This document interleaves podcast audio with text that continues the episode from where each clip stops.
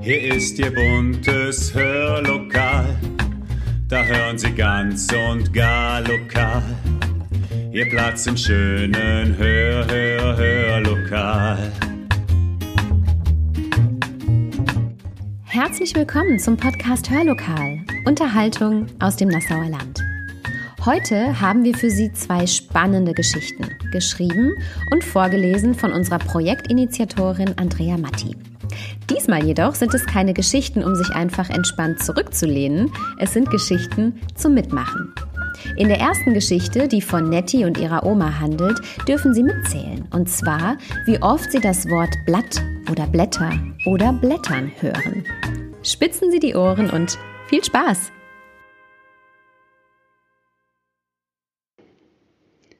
Oma, sagt Nettie, die wie jeden Mittwoch nach der Schule zur Oma in die Westerwaldstraße zum Essen gekommen ist. Ja, mein Herz, wie kann ich helfen? Oma hat schon am Tonfall ihrer jüngsten Enkelin erkannt, dass diese die Oma um etwas bitten wollte. Oma, wir müssen für die Schule ganz viele Blätter in einen Ordner tun. Ich hab's übers Wochenende vergessen und morgen müssen wir die Mappe schon abgeben. Ich kann das heute gar nicht mehr schaffen und bekomme dann morgen zur Strafe von der Lehrerin bestimmt ein Blatt voller Extraaufgaben. Fängt Nettie an zu jammern. Aber Nettie, Blätter in einen Ordner heften, das kann doch nicht so schwer sein.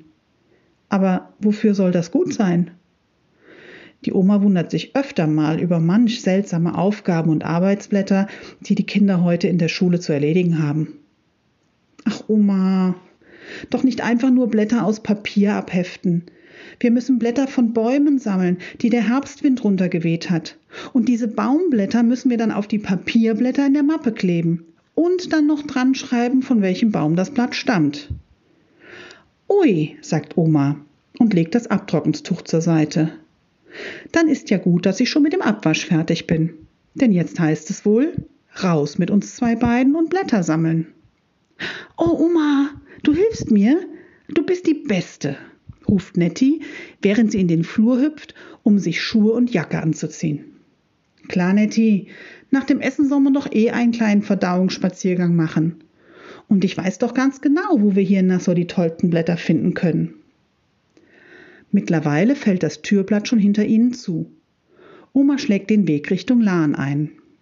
Gerade gehen sie am Kulturhaus vorbei.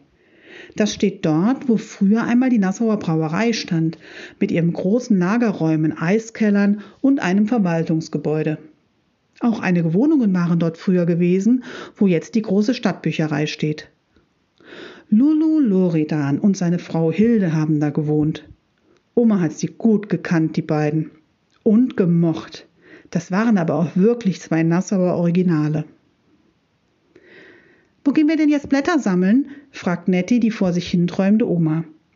Na, im Kurpark. Hä? macht Nettie. Kurpark? Wo soll der denn sein? Ich kenne nur den Steinpark. Aber das ist doch dasselbe. Früher, als Nassau noch Kurstadt war, hieß der Park eben Kurpark. Erst als er vor einigen Jahren vergrößert und neu gestaltet wurde, da hat er den Namen Freier von Steinpark bekommen. Und warum ist Nassau keine Kurstadt mehr, will Nettie wissen, die immer gerne alles ganz genau wissen will? Ach, Nettie, das steht auf einem anderen Blatt. Jetzt kümmern wir uns erstmal um deine Schulaufgaben. Hier, ich habe eben noch fix einen großen Frischhaltebeutel eingesteckt. Da kannst du die Blätter drin sammeln, die wir jetzt aussuchen. Oma, du bist der Hammer. Du denkst einfach immer an alles.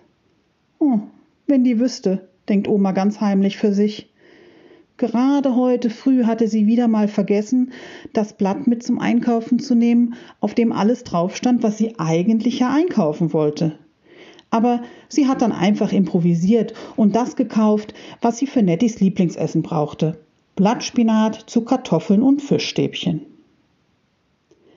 Gerade gehen sie über den Marktplatz neben dem Nassauer Schloss. An der alten Post sind sie schon vorbei und Omas Blick schweift kurz zum wunderschönen Nassauer Rathaus. Nettie schaut nur noch auf den Boden und findet prompt ganz große gelbe Blätter und so längliche dünne Blätter mit Zacken am Rand, die sich schon braun verfärbt haben. Weißt du, wie die heißen, Oma? Hm, überlegt diese laut. Hier beim Schloss wachsen ja viele Bäume, die bei uns in der Gegend gar nicht heimisch sind. So exotische Baumarten eben. Vielleicht kann man das nachher mal rausfinden, wenn wir zu Hause ein Lexikon durchblättern. Oma, wir blättern heute nichts mehr durch. Wir googeln sowas im Internet. Nettie muss mal wieder schmunzeln, weil ihre Oma so schön altmodisch ist. Blatt für Blatt ein Buch durchstöbern, das ist typisch Oma. Na, dann gurgel du halt im Netz oder so, flaxt die Oma und bückt sich ganz schön flink für ihr Alter nach einem wunderschönen dunkelroten Blatt, das wie ein großer Fächer aussieht. Das ist ein Ahornblatt, Nettie. Und das musste ich jetzt nicht mal gurgeln. Beide lachen und Nettie freut sich, dass die Oma so viel weiß. Sie waren mittlerweile die Emser Straße entlang gegangen, am ehemaligen Plusmarkt vorbei und an der ehemaligen Gaststätte gleich dahinter. Und sie biegen nun nach links in den Steinpark ein. So viele Blätter, die Nettie und Oma hier finden. Und immer weiß Oma, wie sie heißen. Da sind die gelben Blätter von der Kastanie, die aussehen wie Finger in einer Hand. Dann finden Sie orangefarbene, eiförmige Blätter, die glänzen. Das sind Buchenblätter. Im Sommer sind sie hellgrün, weiß Oma zu erzählen. Aber Nettie hört schon gar nicht mehr so genau zu. Schau mal dieses Blatt hier, das hat ja einen Pelz. Oh, und das ist ganz bunt. Und dieses hier knistert schon, so trocken ist es. Nettie düst wie wild durch den Park und sammelt. Ihr wisst ja bestimmt, dass es so viele Sorten Bäume und damit so viele Sorten Blätter bei uns gibt. Na, nach einer Runde durch den Park ist die Tüte voll mit Blätterschätzen. Jetzt müssen wir aber heim, Nettie. Du musst ja noch jedes Blatt aus deiner Tüte auf ein Blatt Papier kleben und noch die Namen dazu schreiben. Und du, Oma, du musst ja noch im Netz gurgeln, wie die Blätter vom Marktplatz heißen, sagt Nettie ein ganz klein wenig frech. Na, sagt die Oma übertrieben ernst und freut sich insgeheim, dass ihre kleine, selbstbewusste Nettie kein Blatt vor den Mund nimmt. Liebevoll gibt sie ihrem Herzblatt die Hand und die beiden schlendern an der Lahn entlang nach Hause. So ein gutes Team, die beiden. Zwischen Oma und Nettie, da passt echt kein Blatt. Na, wer von Ihnen hat auch über 30 Mal ein Wort mit Blatt gehört? Was für eine schöne Geschichte von Nettie und wie wunderbar, dass sie uns auch ein wenig in das alte Nassau mitgenommen hat. In unserer zweiten Geschichte von Andrea Matti geht es um Paule. Paule ist Zimmermannsgeselle gewesen und hat in seinem Leben allerhand erlebt. Und wenn er aus seinem Leben gleich erzählen wird, dann tut er das nicht, ohne ihnen auch eine Aufgabe zu geben. Und diese Aufgabe lautet, die kleinen Pausen, die Sie im Text immer wieder hören werden, mit dem passenden Wort zu füllen. Wenn Sie jetzt nicht genau verstanden haben, was Sie tun sollen, dann werden Sie es nach dem dritten Satz der Geschichte vermutlich wissen. Ich wünsche Ihnen viel Spaß bei Paule. Paule fühlte über das Papier und geriet ins Schwelgen. Ja, er würde gerne mal wieder auf Wanderschaft gehen. Nicht nur so ein wenig rumlaufen, spazieren gehen, so hin und her. Nein, für längere Zeit wäre er gerne mal wieder unterwegs. Land auf, Land ab. So wie damals, als er, ein fescher, frisch gebackener Zimmermannsgeselle, weggegangen ist von zu Hause mit Sack und Pack. Alle standen an dem Tag, als er loszog, auf die große Walz für ihn Spalier am Ortsschild, fein aufgereiht, in Reih und Glied. So war es seit jeher guter Brauch. Groß und klein, alt und jung, sie sangen für ihn viel Glück und viel Segen auf all deinen Wegen.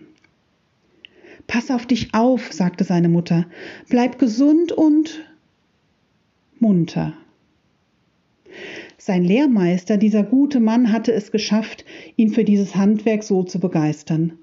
Paule hatte sich der Zimmermannskunst verschrieben mit Haut und Haar. Das wenige, was er für die Wanderschaft mitnehmen durfte, sein dürftiges Hab und Gut, das passte locker in sein Bündel, mit dem er von nun an Tag für Tag unterwegs sein würde. Unterwegs über Stock und Stein.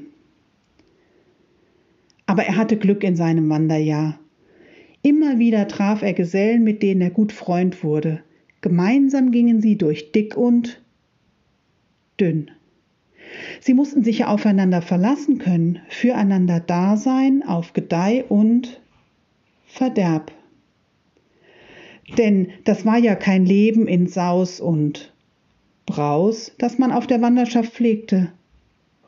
Komm, Paule, sei ehrlich, sag es frank und frei.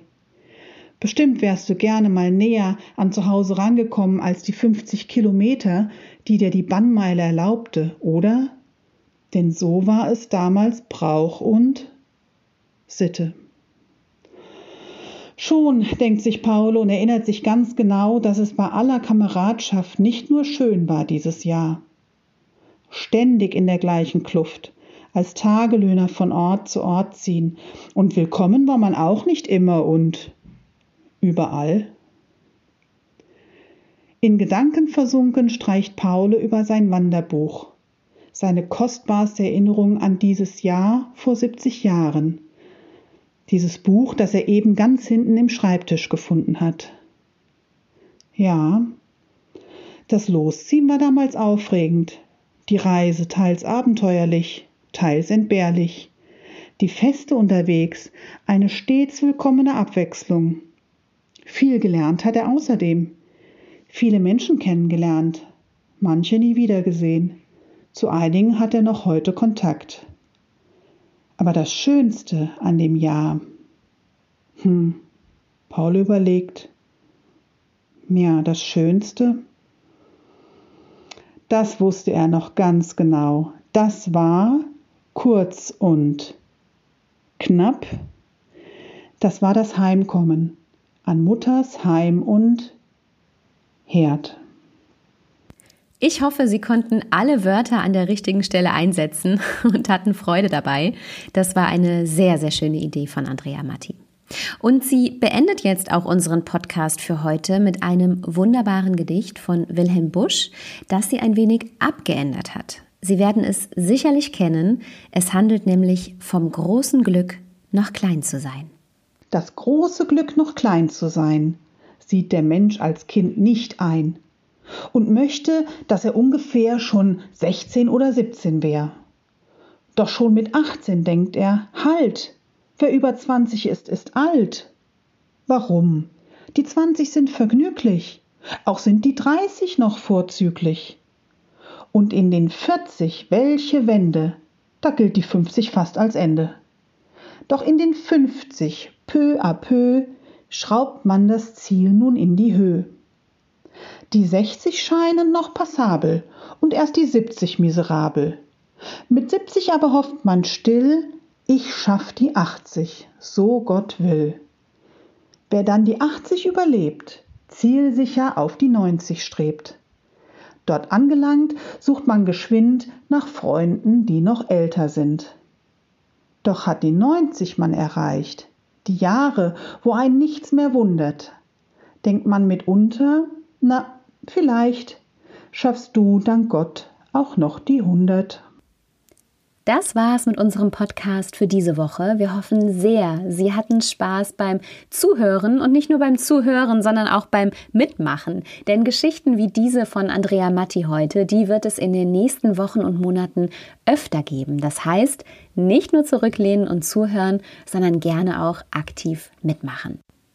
Wir hören uns in der kommenden Woche wieder, nicht nur mit unseren üblichen zwei Podcasts, sondern am Adventssonntag. Der ist nämlich nächste Woche Sonntag schon mit einem Adventskränzchen. Und was genau sich dahinter verbirgt, verraten wir Ihnen bei Zeiten und sagen Ihnen bis dahin nur, machen Sie es sich dafür so richtig schön gemütlich. Eine gute Woche und bis bald!